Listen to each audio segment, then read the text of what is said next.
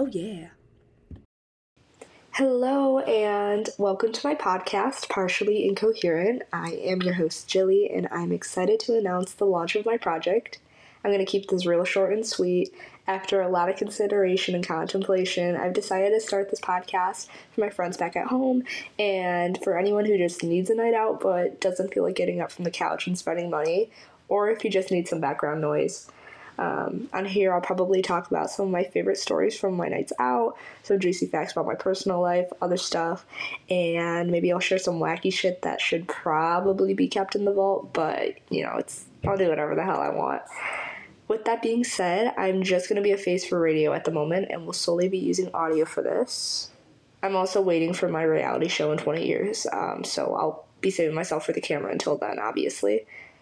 I'll soon share the release date for this, but hopefully, when I send out the pilot, you'll be able to listen from Apple Music or Spotify. So, with that, welcome to the shit show. Grab a drink and your buddy, make a toast. Thank you for listening and stay tuned because Jilly's going mobile.